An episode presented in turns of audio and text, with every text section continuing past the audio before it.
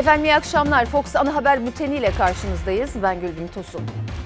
Bu akşam etiketimiz duyan olmamış. Dün akşam bültende duyan olur mu başlığını kullanmıştık. Emeklilerimizin eylemini, gazeteci meslektaşımızın, esnafımızın sesini duyan olur mu acaba diye düşünmüştük. Bu akşamsa duyan olmamış etiketini uygun gördük. Peki neden? Elmalı davasına ve yaşanan sürecin bir kısmına çoğunuz sosyal medya sayesinde vakıf oldunuz. Bizler haberciler olarak çok daha fazlasını biliyoruz. Haberimizi radyo televizyon üst kurulu kuralları ve Fox Haber'in etik anlayışı çerçevesinde izleyeceksiniz.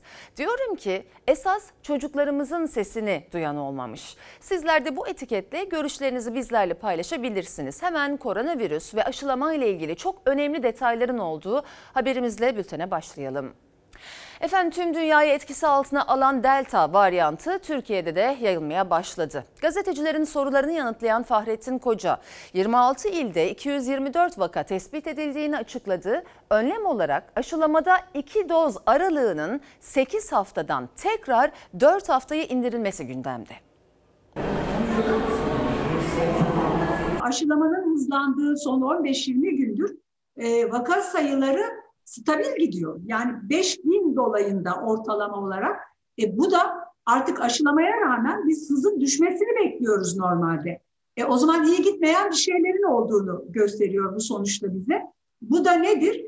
Hala demek ki aşının getirmiş olduğu rehavetle de maskeleri birazcık galiba çene altına indirmeye başladık ya da takmaktan vazgeçtik. Dünya salgında son ve tehlikeli mutasyon delta varyantıyla mücadele ederken Türkiye'de normalleşmenin etkisiyle günlük vaka sayıları 5000'lerde sıkıştı kaldı. Aşılama 18 yaşa kadar inmişken vaka sayıları istenilen seviyeye 5000'in altına inmiyor. 100 binde illere göre haftalık vaka sayıları da 2 haftadır neredeyse hiç azalmadı. Yerel sağlık otoritelerine büyük görev düşüyor bu anlamda. İllerindeki durumu ortaya koymaları ve ona göre de tedbirleri almaları gerekiyor. Yerinde aşılamaya ağırlık vermesi gerekir. Bu tamamen hareketlilik ve aşılama oranları ile ilintili olabilir. Son 24 saatte Türkiye genelinde 5283 yeni vaka tespit edildi. 58 kişi hayatını kaybederken test sayılarındaki artışla vaka sayısı yine 5000'in üzerine çıktı. Delta varyantı şu an 26 ilde görüldü. 26 ilde ağırlıklı İstanbul olmak üzere 224 Delta ve bunun 134'ü de İstanbul'da. Dünyaya etkisi almaya başlayan delta varyantı için iki doz aşının tamamlanması önemli. Önlemler çerçevesinde doz aralığının 6-8 haftadan 4 haftaya çekilmesi gündemde. Sağlık Bakanı Fahrettin Koca da mecliste gazetecilere yaptığı açıklamada bu konuya dikkat çekti. Bilim kurulunun yarın gündemi olacak. Bunu da devamlı zaten açıklamış Yani olacağız. üçüncü doz yarın gündemde. Yarın gündemde. Merak edilen bir başka konu da aşıyı ilk olan grup sağlık çalışanları ve 60 yaş üstünde 3. doz aşının yapılıp yapılmayacağı. Bu konuda yarınki bilim kurulunda değerlendirilecek. Özellikle delta varyantı için aşılamanın önemine dikkat çekiyor uzmanlar. Ülke genelinde uygulanan tek doz aşıyla İngiltere'de yayılan delta varyantı ilk etkisini Portekiz'de gösterdi. UEFA Şampiyonlar Ligi finalini İstanbul'da risk olduğu gerekçesiyle Portekiz'e almıştı.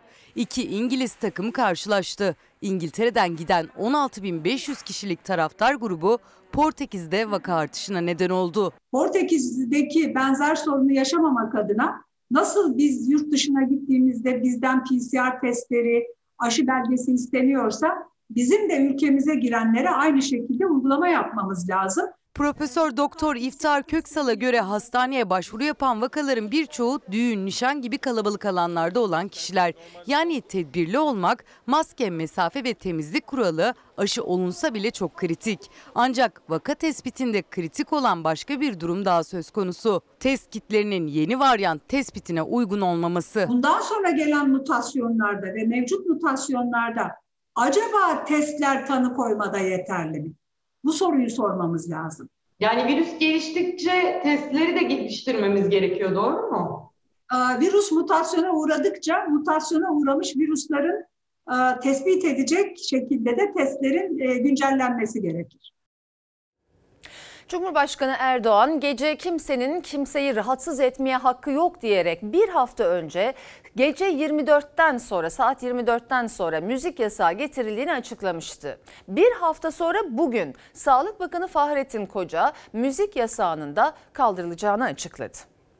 Bazen eğilir insan Kır çiçeğini koklarken dalından Kusura bakmasınlar.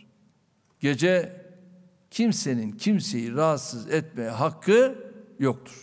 Biz bütün kısıtlamaları kaldırmak istiyoruz. Bu yasak da kalkacak. Sadece bir hafta arayla yapıldı birbirine ters düşen bu iki açıklama. Cumhurbaşkanı Erdoğan'ın gece kimsenin kimseyi rahatsız etmeye hakkı yok diyerek duyurduğu saat 24'ten sonra getirilen müzik yasağının kaldırılacağını Sağlık Bakanı açıkladı. Kusura bakmasınlar. Gece kimsenin kimseyi rahatsız etmeye hakkı yoktur. Bu yasak da kalkacak. Geçtiğimiz hafta 21 Haziran'da Cumhurbaşkanı Erdoğan salgın tedbirleri kapsamında gece 24'ten sonra müzik yasağı getirildiğini açıklamıştı. Salgının başından bu yana işsiz kalan, gelirini kaybeden müzisyenler destek beklerken onları daha da üzdü bu karar. Tepkiler peş peşe geldi. 12'den sonra müziğin gürültü olarak algılanması çok acı. Evet gerçekten çok acı. Bunun artık pandemi kısıtlamaları ile ilgili olduğunu düşünmüyoruz. Bunun tamamen sanata karşı olan bir olumsuzluğun sonucu olduğunu düşünüyoruz. Yasağın getirildiği bir haftalık süre zarfında 1 Temmuz itibarıyla birçok alanda kısıtlamaların kaldırılmasına da karar verildi. Bir tek gece 24'ten sonra getirilen müzik yasağı kalmıştı. Sağlık Bakanı Fahrettin Koca bugün o yasağın kaldırılacağını açıkladı. Biz bütün kısıtlamaları kaldırmak istiyoruz. Bu yasak da kalkacak. Sağlık Bakanı'nın müzisyenleri ve müzikseverleri mutlu eden açıklamasından sonra şimdi gözler Cumhurbaşkanı Erdoğan'da. Kusura bakmasınlar. Gece kimsenin kimseyi rahatsız etmeye hakkı yoktur. Yeraltı, iş dünyası, siyaset, medya ilişkileri iddialarına her gün bir yenisi eklenirken muhalefetin, iktidarın ve yargının sessizliğine karşı sesi daha da yükselmeye başladı. Kılıçdaroğlu, Türkiye'nin Avrupa'nın en büyük kara para aklayıcısı olarak adının geçmesi rezalet dedi. Ali Babacan, Türkiye'nin korku tüneline sokulduğunu söyledi. Avrupa'nın en büyük kara para aklayan ülkelerin başında Türkiye geliyor. Böyle bir rezaleti Türkiye Cumhuriyeti tarihinde hiç görmemiştik. Ortaya saçılan pisliklerden anlıyoruz ki şu anda tam bir menfaat şebekesi ülkemizde maalesef kurulmuş durumda. Tıpkı 1990'lardaki gibi. Uyuşturucu parası, kumar parası, insan ticareti, ne kadar rezil iş varsa hepsini kabul ettiler, sineye çektiler. Parayı getirin dediler. Niçin? Haramla besleniyorlar, haramla. Haram, rezalet, korku tüneli buzdağının daha küçük bir parçası. Ne yargıdan bir adım ne de iktidardan bir ses var. Ama muhalefetin ses tonu suçlamaları gün be gün ağırlaşıyor. Suç örgütü lideri, iktidar partisinin yönetiminde kendisiyle birlikte hareket edenlerden, kendisine ayakçılık yapanlardan, suç işlettiklerinden bahsediyor. Fakat bu konularla ilgili ne iktidarda ne de yargıda ses yok. Çürümüşlüğün bu kadarını karşı ortaya konulan arsızlık da gerçekten utandırıcıdır. Hepsi saray ve şürekası tarafından koruma altına alınmış durumda. Bu kadar ağır konuşuyorum. Ya acaba mahkemeye verirler mi diye tık yok ya mahkemeye de vermiyorlar. Suç örgütü liderliğinden firari Sedat Peker iki aydır yeraltı iş dünyası siyaset medya ilişkileri iddialarına yenilerini ekliyor. Muhalefet de iktidara soruyor. 10 bin dolar alan siyasetçi limanlarda yakalanan kokainlerin alıcıları kim gibi sorular hala cevapsız. Mersin limanına kokain gelir yakalanır dava açan yok ya. Ve bu tablo karşısında hala ve hala yukarıda adam oturuyor. Ayda kime 10 bin dolar para gönderiyorsa hangi siyasetçiye oradan sorsun. Bakan yerinde. Erdoğan da yerinde. Her ay 10 bin dolar rüşvet alan da yanında.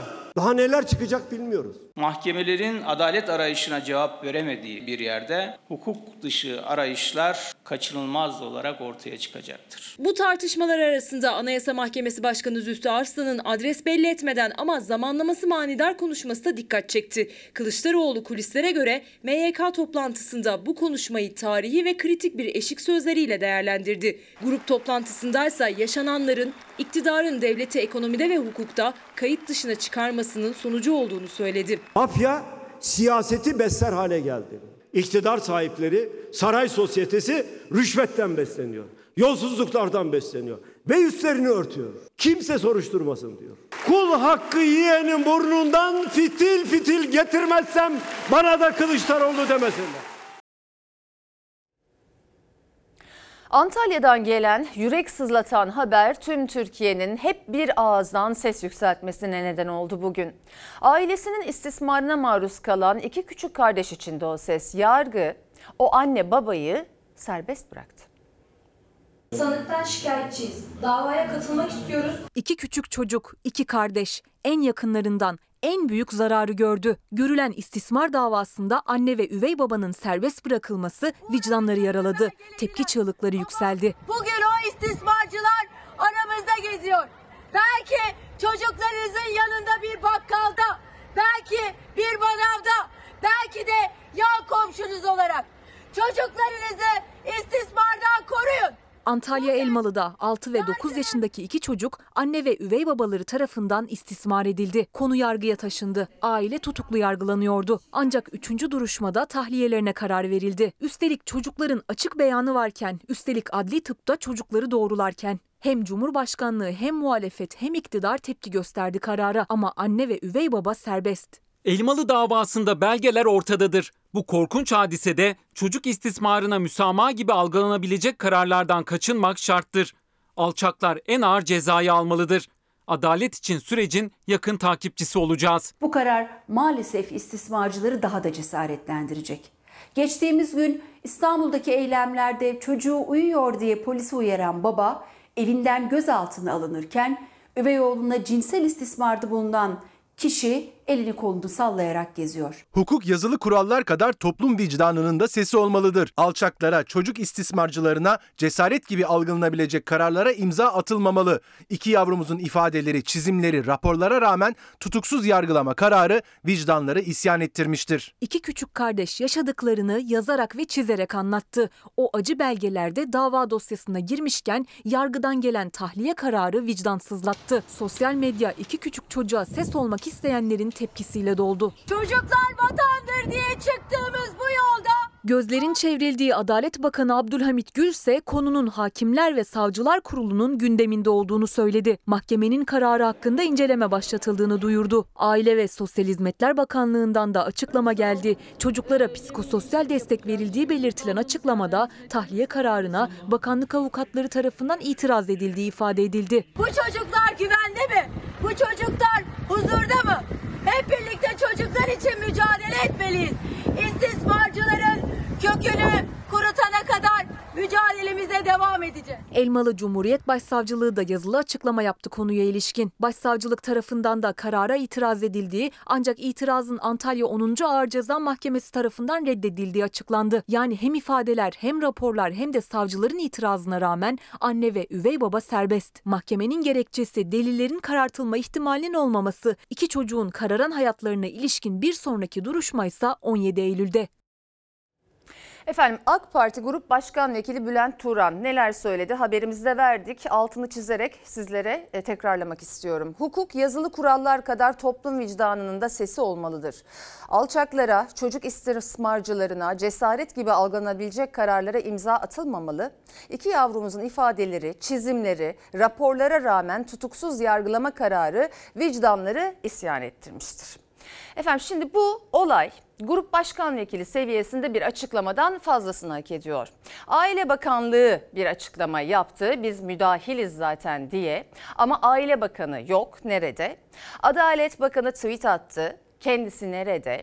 Kamuoyu esas olarak sizlerden, siyasilerden, doğal olarak iktidardan üst düzeyde yanıt bekler. Vicdanlar esas bunu arar. Kanunlarımızda sıkıntı yok. Şimdi de okuyacaklarımı dinlemenizi rica ediyorum efendim. Bu bir yargı skandalıdır biliyorsunuz ama tabii yargı, adalet hepimize gerekli. Yargıyı baskı altında tutamayız. Ne biz gazeteciler ne de siyasilerin tutmaması gerekir. Ama dediğim gibi siyasilerden en üst düzeyde, en e, üst perdeden açıklamalar gelmeli ve bu arada yargı paketine, yeni yargı paketine çok dikkat edilmeli efendim. E, Ve sevgili izleyiciler bana izleyicilerimizden, sizlerden gelen mesajlar tabii çok oldu gün boyunca. Onlardan birkaçını sizlerle paylaşmak istiyorum. Bu arada arkamızda e, biliyorsunuz fonumuz da siyah şu anda fark ediyorsunuz. E, bizler de siyah giydik. Bu, bu e, ben de siyah giydim. Bugün çok önemli bir gün. Bunu unutmayalım. Şöyle diyorsunuz sizler. Elmalı davası ilk değil. Benzeri o kadar çok istismar affı kararı verilmiş ki Türkiye mahkemelerinde bu konunun tıpkı kadın cinayetleri gibi politik olmaması söz konusu değildir. Konu politiktir çünkü yıllardır devlet iktidarı konuya dair bir çözüm oluşturamamıştır. Resmi rakamlara göre artan istismar vakaları karşısında muhalefet partilerinin meclis komisyonu için verdikleri çocuk istismarları araştırılsın önergeleri AK Parti ve MHP oylarıyla reddediliyor olması kamuoyu nezdinde anlaşılabilir bir durum değildir. Biz adalet işlesin istiyoruz. Adalet hepimize lazım. Biraz önce de söylemiştim. Sistem tartışmasına geçelim. Sistem tartışmasında Cumhur İttifakı ile Millet İttifakı karşı karşıya. CHP de güçlendirilmiş parlamenter sistem için harekete geçmeye hazırlanırken Bahçeli İyi Parti'nin açıkladığı sistem değişikliğini gündeme aldı. Asla başarılı olamayacaklarını söyleyip ortak aday çıkaracaksanız gizli tutulan Cumhurbaşkanı adayınız kim diye sordu. 2023 yılındaki seçimlere ortak adayla gireceklerse bu gizemli ve gizli tutulan Cumhurbaşkanı adayı kimdir? Bir isim üzerinde uzlaşma sağlanmış mıdır? tek adayla tek daha aday. faydalı olduğunu düşünüyorum. bu ben olayım anlamında da söylemediğim bu netlikte söylüyorum. Kiminle alacaksak onunla olmalıdır. Hadi hükümet oldular diyelim. Dostlar koalisyonun ana çatısını kimler oluşturacaktır? MHP lideri Bahçeli daha önce hiç dile gelmeyen somut sorularla açtı bu kez sistem ve ittifaklar tartışmasını. Soruların muhatabı Millet İttifakı'ydı. Parlamenter sistem arayışları için ilkerlik dedi. Kılıçdaroğlu'ndan karşı salvo gecikmedi. İyileştirilmiş ve güçlendirilmiş parlamenter sistem arayışları israftır, iflastır. Yeni hükümet sistemi refah, bereket, bolluk, istikrar demektir. Şu Gazi Meclis'e bakın Allah aşkına. ya. Yolsuzluklara ve hırsızlıklara destek veren bir organa dönüştürdüler burayı. O çok sevdikleri birilerine çıkar sağlama yasalarını AK Parti'nin ve MHP'nin milletvekilleriyle beraber çıkarıyorlar. Zillet ittifakı asla muvaffak olamayacaklardır. Çünkü bunların iktidara gelmeleri hayal ötesi bir beklentidir. Akşener iyileştirilmiş ve güçlendirilmiş parlamenter sistem talebiyle ilgili yaptıkları çalışmayı geçtiğimiz günlerde açıklamıştı. İyi Parti'nin sistem önerileri Bahçeli'nin hedefindeydi. Cumhurbaşkanlığı hükümet sisteminden dönmek için Türkiye hem halk oylamasına sürüklenmeyecek midir? Seçimler halk oylamasını, halk oylaması da seçimleri kovalayacak. Türkiye'nin 10 yılları kaybolup gidecektir. Aziz milletimiz tek adam değil millet iradesi diyecek. Mafyokrasi değil demokrasi diyecek. İttifakların sistem düellosunda yeni perde sert açıldı. Bahçeli bir kez de Kılıçdaroğlu'yla karşı karşıya geldi. Türkiye'ye gerçek anlamda demokrasiyi getireceğiz. Ve size söz veriyorum. Dostlarımızla beraber Türkiye'yi kazanacağız. Atarı gideri bırak Sayın Kılıçdaroğlu. Altı delik takanla Cumhur İttifakı'nın sahillerine yanaşabilirsin. Siyasi itirafçı olabilirsin. Pişmanlık kanunundan da elbette istifade edebilirsin. Sert tartışmalar arasında CHP'nin hazırladığı yenilenmiş parlamenter sistem raporunun ayrıntıları da ortaya çıkmaya başladı. Güçlü parlamento, tarafsız ve bağımsız yargı, partisiyle bağ kesilmiş hakem konumunda bir cumhurbaşkanı öneriyor CHP. Ayrıca parlamenter sistem talebinde birleşen tüm partileri ortak eylem birliği içinde harekete geçmeye çağırıyor. CHP lideri Kemal Kılıçdaroğlu üniversite sınavına bir gün kala yayınlanan bir haberi paylaşmış ve imzalanan protokole göre Katarlı askeri öğrencilerin Türkiye'de sınavsız tıp okuyacağını iddia etmişti. O iddiaya en sert yalanlama MHP liderinden geldi. Bahçeli Kılıçdaroğlu'na yalan makinesi Pinokyo gibi benzetmeler yaparken üniversite sınavının da tamamen kaldırılmasını istedi. Kılıçdaroğlu ise Bahçeli'ye bir iyi bir de kötü haber verdi.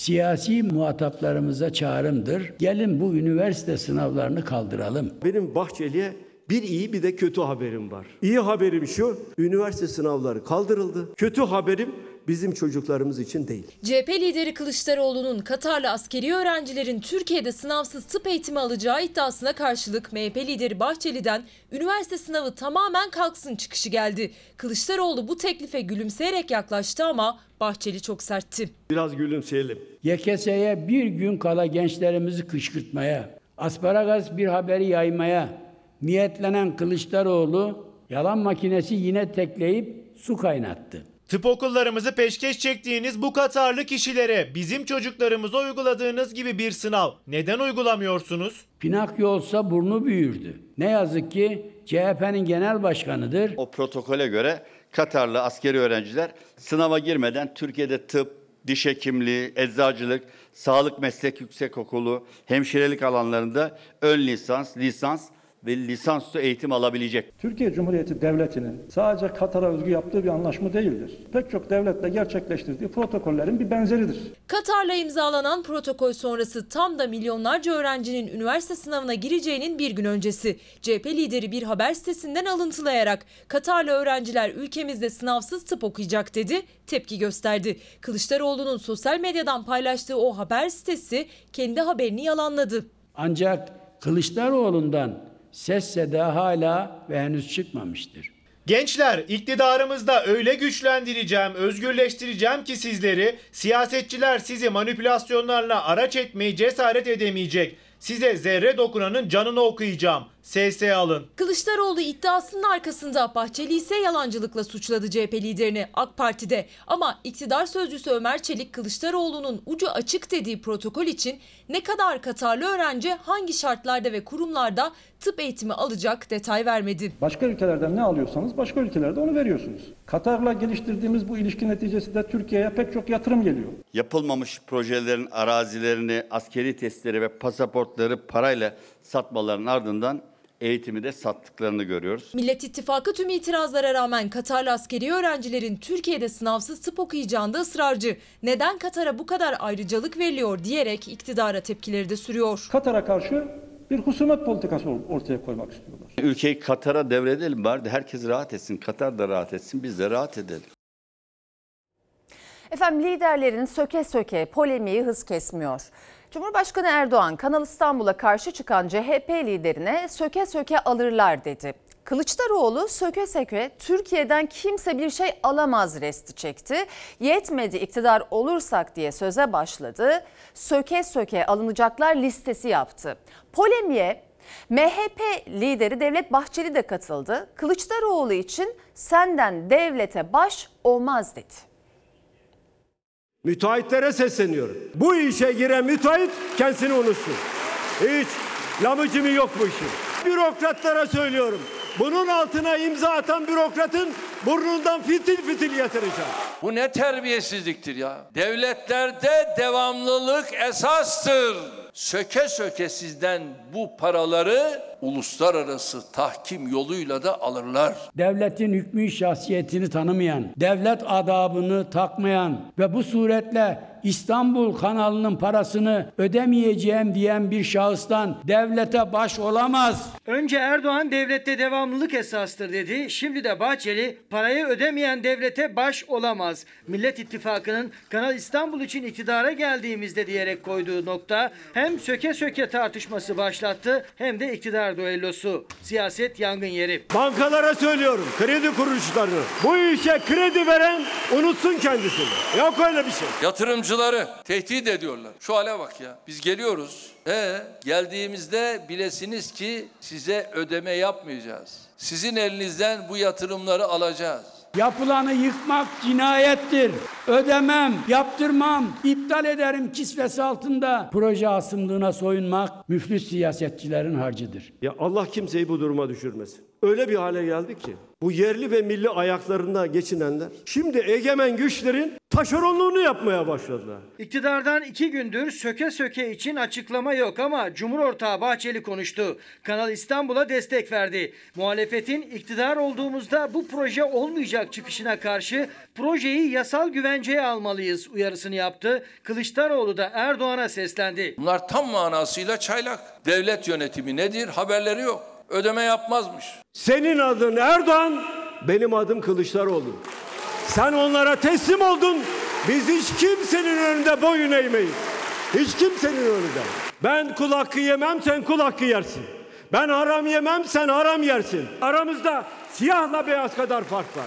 CHP lideri söke söke kimse bizden bir şey alamaz resti çekti. Tam tersi iktidar olunca Türk Telekom'dan Süleyman Şah'a söke söke alınacaklar listesi çıkardı. Gayrimilliler bizim milliyetçilik damarımıza dokunuyorlar. O tank palet fabrikasını söke söke Katarlardan alıp şanlı ordumuza vereceğiz.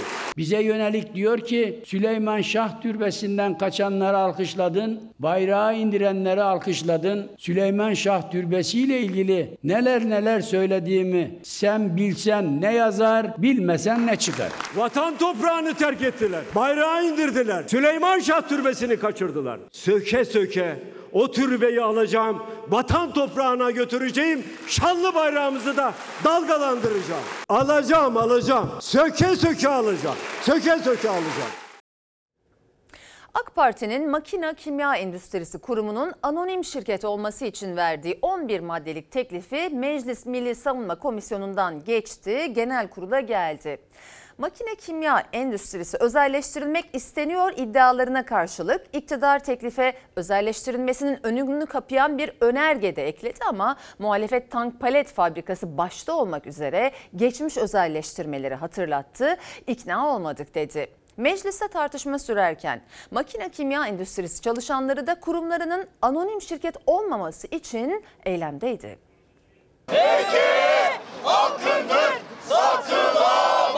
Bu kanun teklifine karşı çıkmamız iktidar yine aynı yola sürükleyecek ve makine kimya endüstrisi rantın ve talanın kurbanı olacaktır. Aynı tank palet fabrikası gibi 5 kuruş bedelsiz Katar ordusunun ortağı olan BMC'ye peşkeş çekildi. Aynı şey makine kimya endüstrisine başına gelirse bu milletin vebali üstünüzdedir. Asla bırakmayız. Makine Kimya Endüstrisi Kurumu'nu anonim şirket yapan düzenleme Meclis Milli Savunma Komisyonu'ndan geçti, genel kurula geldi. İktidar MK'ye özelleşmeyecek diyor ama muhalefet geçmişten hatırlatmalarla düzenlemeye karşı çıkıyor. Tank palet fabrikası 18 ay geçti. Tank var mı ortada yok. 24 ay, 26 ay geçti. Var mı yok. Peki Ethem Sancak var mı ortada? Yok. Talip Öztürk var mı? Yok. Sayın Özkoç tank palet fabrikası ile MKE arasında bir bağlantı kurmaya çalıştı. Ama bu fabrikanın kuruluşundan bugüne kadar hiçbir tank üretmemiş. Hiçbir ders çıkarmıyor iktidar bu tecrübelerinden. Türk Telekom başına gelenleri biliyorsunuz. Satıldı, satan kişi de 10 milyar dolar Türkiye'yi dolandırdı ve gitti. Muhalefet vekilleri meclisten karşı çıkarken önemli görüşme öncesi makine kimya endüstrisi çalışanları da Ankara'da eylemdeydi. MKE'nin anonim şirket olması özelleştirmenin bir başka adı diyerek ses yükselttiler. CHP'li vekiller de destek verdi. Makine Kimya Kurumu önce anonim şirkete dönüştürülecek, sonra da özelleştirilecektir. Şunu dost düşman bilsin. Bizler makine kimya endüstrisinin tank palet olmasına asla fırsat vermeyeceğiz. Türk Silahlı Kuvvetleri'ne her türlü silah, mühimmat, roket, araç ve gereç ihtiyacı sağlayan potansiyeli bu derece yükselen bir kamu kurumunu şirketleştirme ihtiyacı nereden kaynaklanıyor? İktidar muhalefetin MK'ye özelleştirilecek eleştirilerine karşılık 11 maddelik düzenlemeye önerge ekledi. MKE AŞ özelleştirme kapsamından çıkarıldı ama muhalefeti pek ikna edemedi. Kanun teklifi genel kurulda tartışıldıktan sonra oylanacak. Söz yetki karar çalışanlara. Atama bekleyen yüz binlerce öğretmenin umudu Cumhurbaşkanı Erdoğan'ın bir cümlesiyle son bulmuştu. İşte o cümleye CHP lideri Kemal Kılıçdaroğlu öfkeliydi. Erdoğan'a Allah akıl fikir versin dedi. Ataması yapılmayan öğretmenler üzerinden kamuda çift maaş polemiği de yeniden gündeme geldi. Bu kez çoklu maaşa Cumhur İttifakı içinden de tepki vardı. Yalvarıyoruz size ne olur yalvarıyorum lütfen. Ek 40 bin atana. İhtiyacımız neyse ihtiyacımız. Açık var. Bilmiyoruz. Lütfen var. Şu cümle önemli. Hiç açık yok, tam aksine fazlalık var. Okuyunca ya bu acaba yanlış mı diye. Sonra açtım, başka haber ajanslarına da baktım. Aynı cümle orada da var. En tepedeki insan devletten habersiz. Cumhurbaşkanı Erdoğan'ın Hatay ziyaretinde ataması yapılmayan bir öğretmenle arasında geçen diyalog için yaşadığı şaşkınlığı cümlelere böyle döktü CHP lideri Kılıçdaroğlu. Erdoğan'a çattı. Devletten habersiz dedi. Öğretmen ataması.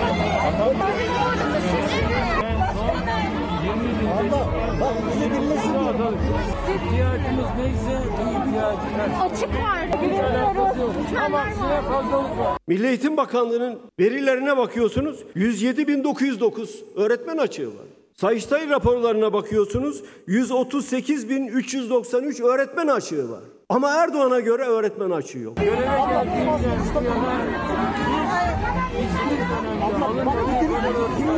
En çok da Erdoğan'ın ek atama isteyen ataması yapılmayan öğretmenlerin talebine kapıyı kapatırken söylediği öğretmen açığı yok fazlası var sözüne tepkiliydi Kılıçdaroğlu. Milli Eğitim Bakanlığı ve Sayıştay'ın yani devletin açıkladığı resmi rakamlarla karşı çıktı Erdoğan'a. Kamudaki çoklu maaş üzerinden gönderme yaptı. Sarayda öğretmen yok ki. Bakıyor sarayda bütün kadrolar dolu. Üstelik herkesin durumu çok iyi. Herkes bir yerden değil.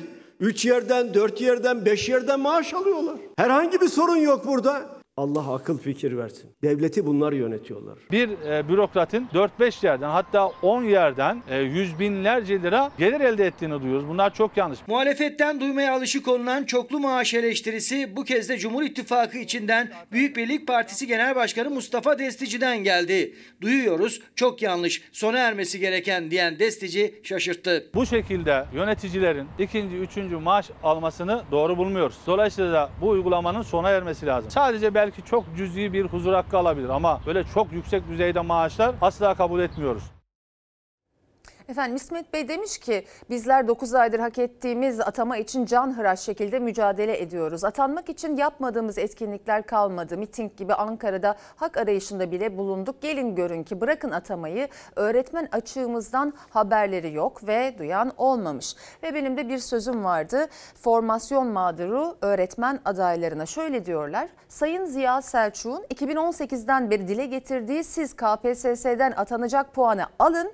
Formasyonu biz atanınca hizmet içi eğitim şeklinde vereceğiz söylemlerine istinaden 2020 yılı Temmuz ayında formasyon kaldırıldı. Biz bölüm mezunları bu sözlere itibar ederek formasyon almadık ya da alamadık ancak sonrasında işleyişin verilen sözler doğrultusunda ilerlemediğini ne yazık ki yaşayarak fark ettik ve şu an fazlasıyla mağdur olmuş durumdayız. 2020'den yeterli puanı alan 20 bin kontenjanın içine giren ya da 2021 KPSS sınavına çalışan ve hali hazırda öğrenciliği devam etmekte olup bölümlere öğretmen olma hayaliyle girmiş yüz binlerce insan var demişler. Aktarmış oldum. Sizi de duyan olmamış diye ben de aktarayım tekrar. Efendim gazeteci Bülent Kılıç'ın boğazına bastırılarak gözaltına alınmasından sonra 14 basın meslek kuruluşu 3 büyük ilde eylemdeydi.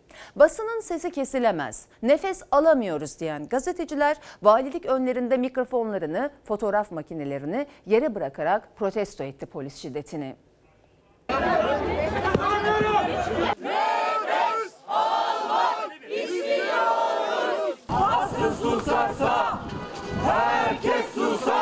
Ankara, İstanbul, İzmir hep bir ağızdan tek bir sloganla sokaktaydı gazeteciler. Polis şiddetinde nefesi kesilen Bülent Kılıç ve gazetecilerin gördüğü baskı ve şiddeti protesto etmek için hep bir ağızdan aykırdılar. Gazetecilik boğulamaz, nefes alamıyoruz dediler. Özgür basın susturulamaz. Bülent Kılıç emniyete gittiğinde ancak emniyette anlaşılmış e, nasıl oluyor ki gazeteci olduğu. Aslında yaşadığımız bu saldırılar ne ilk ne yazık ki ne de son olacak. Boynuma basan polis şu anda görevde ve hangi biriniz kendinizi gerçekten güvende hissediyorsunuz? Böyle bir şey başımıza gelebilir. Ee, böyle bir şey bir daha başımıza gelebilir. Gelmemesi için bu cezasızlık durumunun bir yerde artık bitmesi, kırılması gerekiyor. Bize bu ülkede hukuk olduğunu inandırmaları gerekiyor. Gazeteci Bülent Kılıç tıpkı Amerika'da polisin gözaltına alırken öldürdüğü Floyd gibi gözaltına alındı. İstanbul Taksim Sokak'ta hafızalara kazınan görüntülere tepki için 14 basın meslek örgütü 3 büyük ilde sokaktaydı. Valilik önünde yapılacak basın açıklamalarına Ankara'da izin verilmedi. Aynı gün başka meslektaşlarımız da işlerini yapmalarını e, engellendi. Darp edilen, taciz edilen, çektikleri görüntüleri silmek zorunda bırakılan meslektaşlarımız oldu. Kolluk güçleri bu kanun tanımaz uygulamaları ile halkın gerçekleri öğrenme hakkını engellemektedir. Nefessiz bıraktıkları yalnız meslektaşlarımız değil, halkın haber alma hakkıdır. APP foto muhabiri Bülent Kılıç da basın açıklamasının yapıldığı İstanbul Valiliği'nin önündeydi. Tepkisi emniyetin gazeteci olduğunu emniyette öğrendik ifadelerineydi ve şiddet karşısında ses çıkartamayan bazı meslek kuruluşlarına. Bazı kesim, bazı gazeteler, televizyonlar bunu görmediler bile. Bu beni çok üzdü. İnanın o kadar üzdü ki beni. Ya bu bir mesleki bir sorun ya. Bu bunun bunun ötesi, berisi, gerisi yok bunun yani. Bugün bir doktor acil serviste hunharca dövüldüğünde, öldürüldüğünde bütün doktorlar sahip çıkıyor değil mi? Evet. Niye bütün gazeteciler buna sahip çıkamıyor? Basın açıklamasının ardından gazeteciler fotoğraf makinelerini, mikrofonlarını valiliğin önünde yere bıraktılar. Son bir hatırlatma yaparak. Gazetecilik suç değildir ve bizler gazetecilik yapmaya devam edeceğiz. Gazetecilere şiddet uygulanmasını kanıksamayacağız. Asla kabul etmeyeceğiz.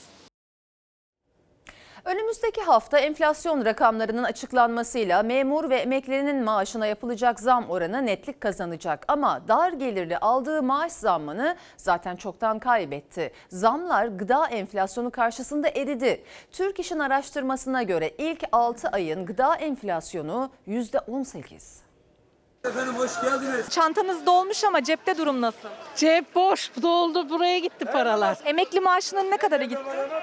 Vallahi hepsi gidiyor. Cepte hiç para yok. Bitti. Bak şimdi şu var ya bak şu poşetteki şeyler 20 lira.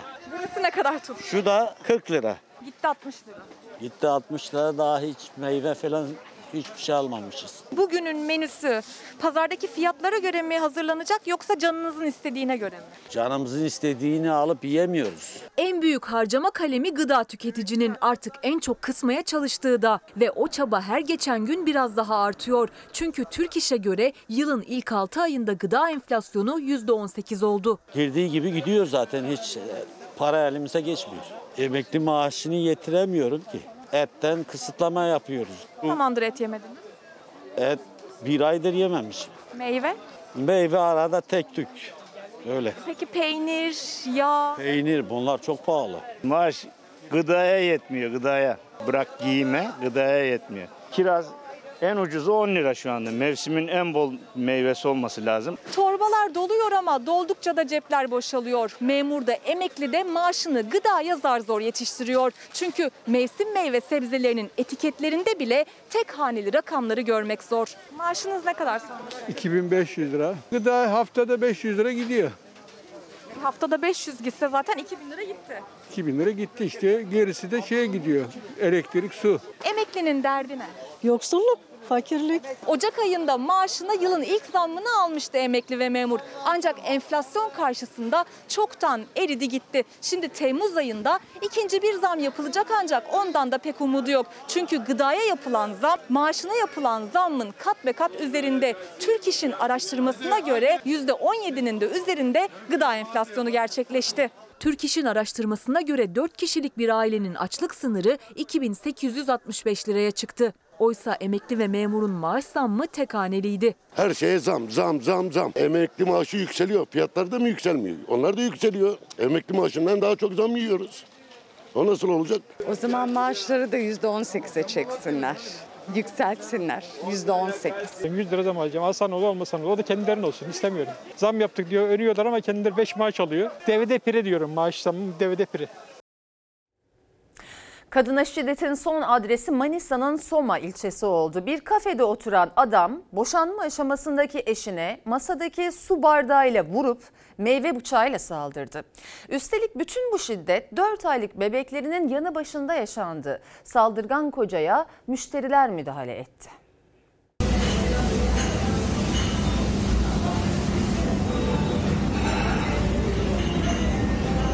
Eşimle birlikte fırladık, müdahale etmeye çalıştık. O kadın orada gerçekten ölebilirdi. Ben bir kadın olarak bu durumdan çok rahatsız oldum. Ve ben artık Türkiye'de bu kadın cinayetlerinin bitmesini istiyorum ya. Gülümseyerek 4 aylık bebeğine döndü.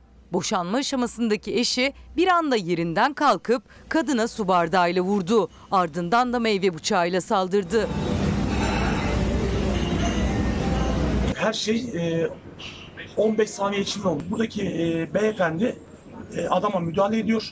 Ondan sonra e, ben de kaçarken onu tutuyorum. Kadına şiddet haberlerinin ardı arkası kesilmiyor. Manisa'nın Soma ilçesinde kaydedildi bu görüntüler. 34 yaşındaki 3 çocuk annesi İçe ile boşanma aşamasındaki eşi Teçe bebekleriyle birlikte bir kafede oturuyorlardı.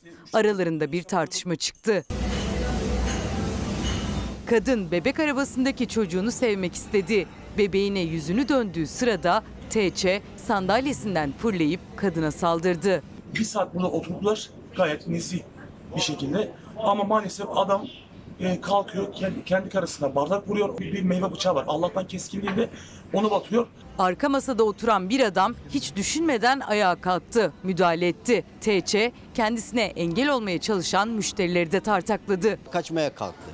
Tekrar arkasından gittim tekrar bir itiş kakış oldu. Kafeden kaçan TC'yi çalışanlar ve mahalleli yakalayıp polise teslim etti. Şiddet mağduru kadınsa hastaneye kaldırıldı. Darp raporu aldı. Neyse ki sağlık durumu iyi. Kadınlarımızın artık şiddeti son bulsun. Bu beyefendi ve bu beyefendi gibiler 3 gün 5 gün nezarette yatıp çıkmasınlar.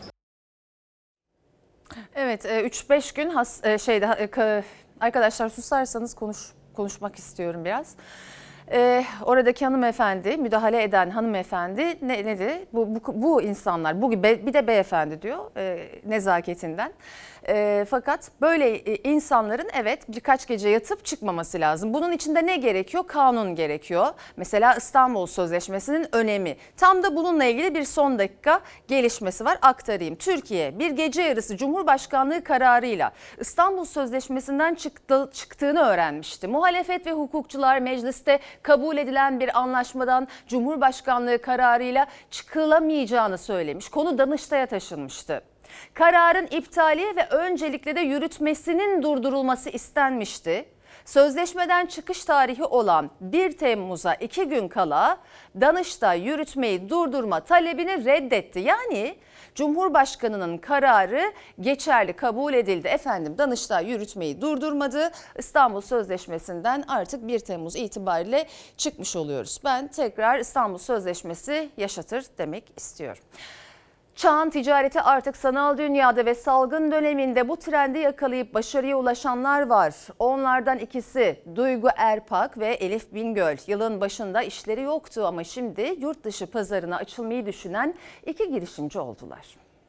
Ajansımız e, önce küçülmeye başladı. Sonrasında da e, kapatılma kararı aldı. E, o dönemde ben işten ayrıldım. Ben pandemiden önce zaten kurumsal hayattan ayrılmıştım ama pandemiyle beraber benim zaten freelance yaptığım işlerde de bir azalma oldu.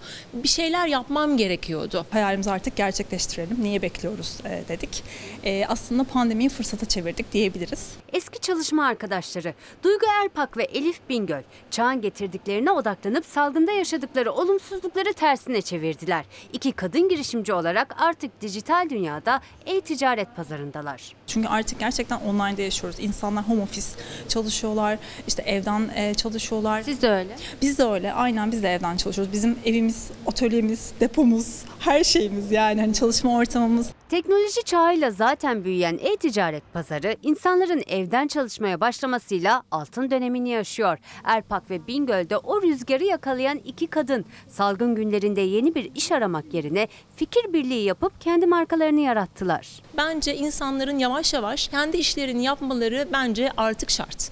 Yapabilir mi insanlar? Mesela bir ev hanımı daha önce hiçbir iş tecrübesi yok. yapabilir. Yapabilir mi? Kesinlikle yapabilir. Gördüğüm şu başarı hikayeleri çıkıyor. Bu noktada iki profille karşılaşıyoruz. Bir e, zaten ne yapacağını belirlemiş durumda. Öbür tarafta aslında e, benim para kazanmam lazım, nereden başlayabilirim diyen bir büyük bir kitleyle de karşılaşıyoruz. Yapabileceğini düşünen ama bilgi ve tecrübesi olmayanlar için yol gösteren şirketler var.